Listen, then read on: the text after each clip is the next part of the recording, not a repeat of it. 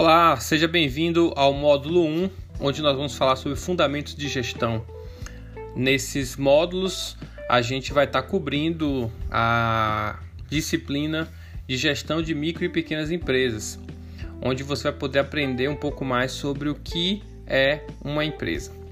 Bom, nesse primeiro módulo, nessa primeira sessão que a gente está aqui, é, nós vamos falar um pouco sobre como entender uma microempresa e, seus, e como seus processos devem ser organizados.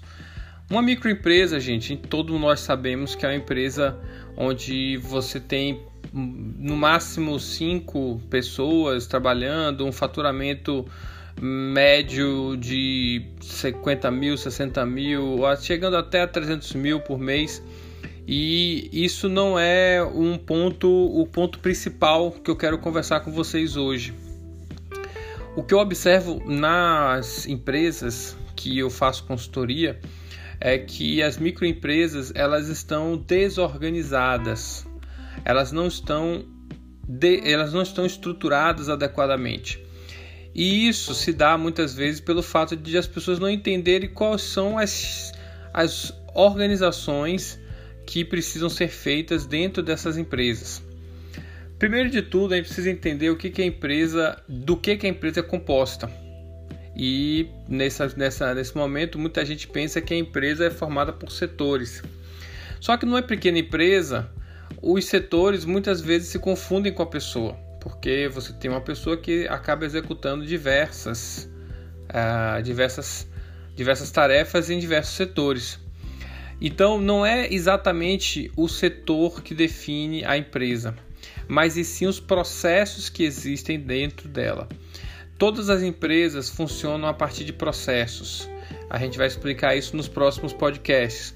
Mas o que eu quero que vocês entendam agora é que, é, que a, a empresa ela não é subdividida em seções, em setores, e sim ela é subdividida em processos ou seja, atividades de execução que serão realizadas por pessoas não necessariamente as mesmas ou não necessariamente nos mesmos setores. É, isso já vem de uma filosofia da ISO 9001-2015 que veio trazendo esse contexto de olhar para a empresa como processo.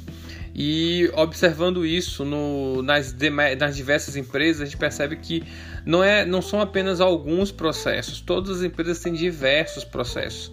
Claro que empresas menores, como micro e pequenas empresas, esses processos ocorrem às vezes uma vez na semana ou então uma vez no mês. Mas quando você vai para empresas maiores, essa, a frequência com a qual esses processos são executados aumenta muito. Então, basicamente, a diferença de uma empresa pequena para uma empresa grande é a quantidade de, de vezes que determinadas tarefas são executadas. Porque quando a empresa é bem, bem pequenininha, às vezes o próprio empreendedor ele, ele executa diversas tarefas. Como ele é um só, ele acaba fazendo elas em uma periodicidade mais espaçada.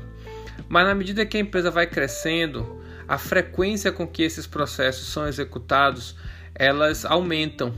E aí surge a necessidade de você ter mais pessoas, mais liderança, para que você possa manter a organização em pé.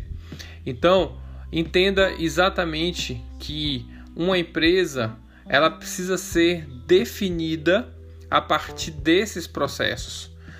Quais são os processos que sua empresa precisa realizar para que ela funcione adequadamente?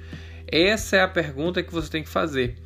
E aí, óbvio, existem vários processos, é, alguns deles que a gente chama de core business, que são aqueles processos que estão no núcleo de negócio e que geram riqueza para a empresa, e aqueles outros processos de apoio, que são processos que ajudam os processos do core business a serem realizados.